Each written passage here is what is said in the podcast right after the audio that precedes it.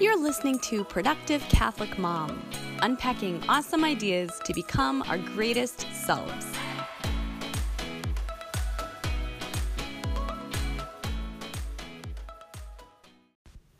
Today, I'm going to talk to you about how to make other mom friends and how to feel less socially awkward if that's your thing, and how to feel more confident in your own skin and how to better handle yourself in social situations so that it's a bit easier for you to connect with other people.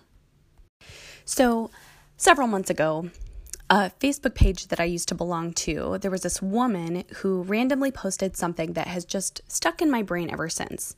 And I don't remember the exact verbiage that she used, but basically what she said was, How do I make friends? I go to social events with other moms and I belong to some groups, but no one seems to want to talk to me for very long. And I'm not sure what I'm doing wrong, but I feel lonely and sort of isolated, and I would like some advice on meeting friends and socializing. So I just thought it was such a real, like, vulnerable thing for this woman to say.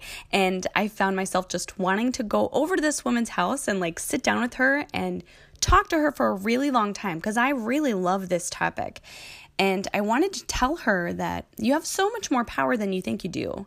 And it's not that you're unlikable very i mean i don't know i don't know this woman but it's very unlikely that she's just unlikable the problem is probably um, that she's seeing this situation a certain way and she needs to reframe it in her mind and there are lots of great things that you can start practicing right now in order to get better at making friends and grow your confidence See, people don't realize that having confidence is a skill.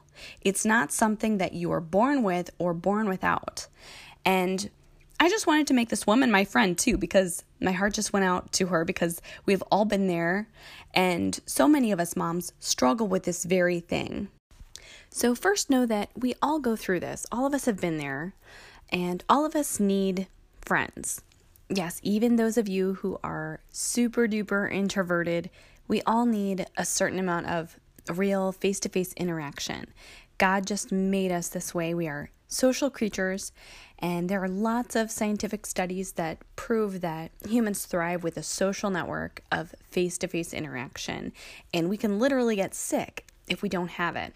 And I think a big problem that we are facing today, especially like the 30s and 40s age group, is that we have replaced what used to be actual social gatherings with Facebook, and Instagram. I could make a whole separate podcast on just the problem of all of us being on Facebook way too much, but I will leave it at that for now. Um, just know I think that if you get into this rut where you are in the habit of using Facebook as your adult interaction time, I think that that is going to make your our all of our social skills even worse. So try not to fall into that rut and make sure that you are actually making an attempt in the first place to see your friends face to face or meet people face to face and make friends. Okay, now let's say you are that woman who keeps going to these moms meetings and these social gatherings for moms and you're finding yourself just feeling completely out of place. You feel like nobody wants to talk to you, you don't know what to say. So, Right up here, I just want to tell you a big secret of life. This is really important to remember. All anybody in this big old world wants is to be understood. So think about it. Deep down, isn't that just one of your greatest needs? Just for someone else to look at you and understand you and just know what you're saying and get you and know where you are at life and that's just the way it is for everyone. So, really, you're walking into a room of not a bunch of people who are looking at you and judging you and thinking about you. They're all thinking about themselves. Everybody just wants to be understood. So, that is the best feeling when someone just gets you. You get them, they get you. And I think this is where a lot of us go wrong in social situations. So, you're walking into that room and you're thinking, I really hope somebody gets me. And what you really should be doing is going into that room and saying, I really want to understand that person. And I really want to make that person feel comfortable. Okay, so stop focusing so much on making yourself comfortable and start using the power that you have to put the focus on making other people feel comfortable. And in the process of that, you're going to automatically feel a lot more comfortable. So, people who are constantly worried about them making themselves feel comfortable generally have a hard time in social situations. So, they're forgetting that it's really in their best interest and it's just the right thing to do to make the other person feel comfortable. So, no matter how comfortable, no matter how confident or boisterous or outgoing someone else seems to be, always assume that deep down they just want to be understood. Now, if you find yourself not sure what to say to other people that you've just met, just get curious about them. Get curious and ask them lots of questions. That is something that is pretty easy to do because you know what? That is the quickest way to make someone else feel comfortable. They are an expert on themselves, and everybody generally, you know, feels sort of comfortable talking about themselves to a certain degree with other people. So practice asking other people lots and lots of questions and being genuinely curious. People are interesting. So let yourself be a student of that other person so that they can feel understood by you. And honestly, if you do this, people will become curious about you.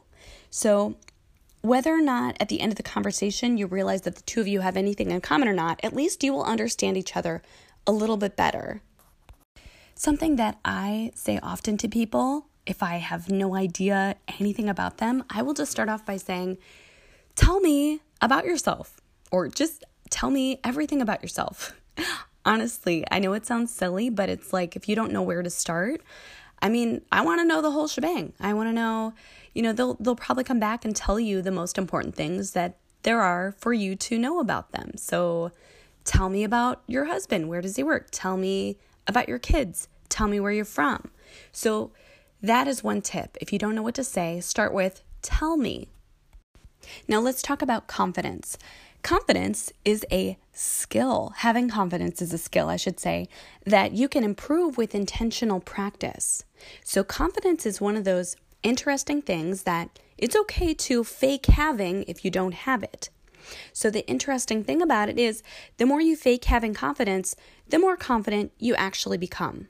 So, there are actually a lot of scientific studies that show that, for example, forcing yourself to stand up straight with good posture, Throw your shoulders back and smile. In other words, changing your physiology on purpose will actually change the way you feel because your body and brain are so connected that your brain sees that muscle activity and assumes that something happy is happening, something good is happening, and the rest of your body, your brain just follows suit. Um, it can literally reduce your heart rate and slow the amount of cortisol that you're releasing into your blood.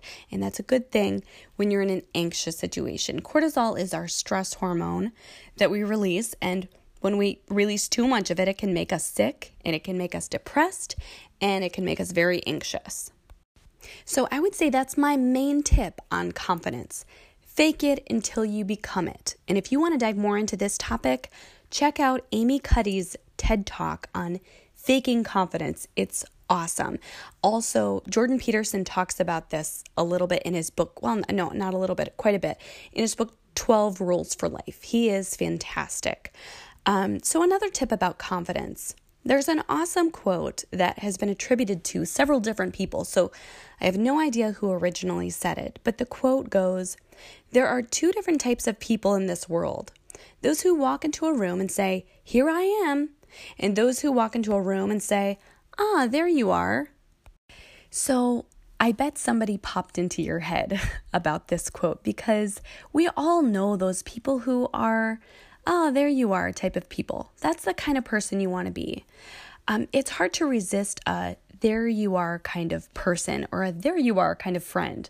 These people make us feel comfortable, they make us feel important, they make us feel included.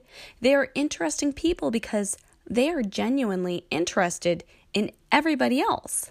Now, on the flip side, we probably all know some here I am kind of people. And I think there are two different types of here I am people. There are the people who walk into the room and they say, Here I am. I can't wait to tell you all the things I need to say, and I have so much to say. And they kind of, you know, they talk a lot.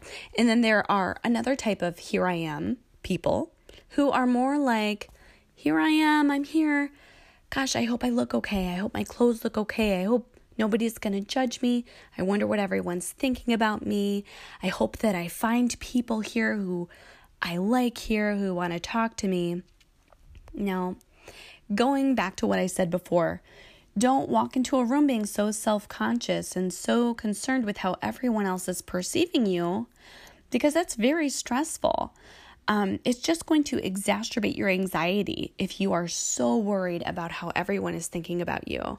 And it's going to make you feel and look awkward. So, why not instead walk into the room with an attitude of, There you are, I'm so happy to see you.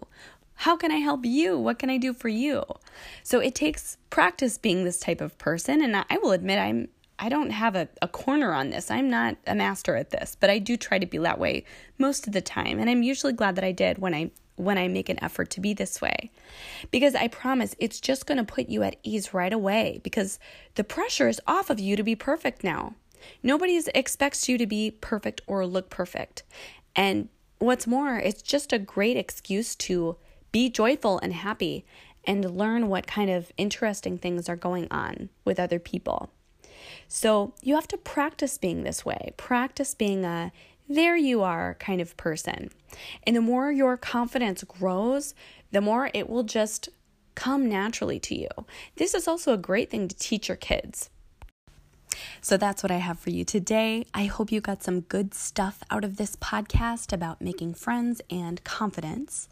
I Thank you so much for listening. And if you can't tell, I have a bit of a cold today, so my voice doesn't sound all that great. But I felt inspired to talk to you anyway about this topic, so I just went ahead and recorded it anyway. I hope you are having a wonderful January, and I look forward to talking to you about a whole bunch more stuff fitness and eating, and goals and mindset, and all the good stuff for 2020. I will be praying for you and your families. Please say a prayer for me and my family. God bless and have an awesome day.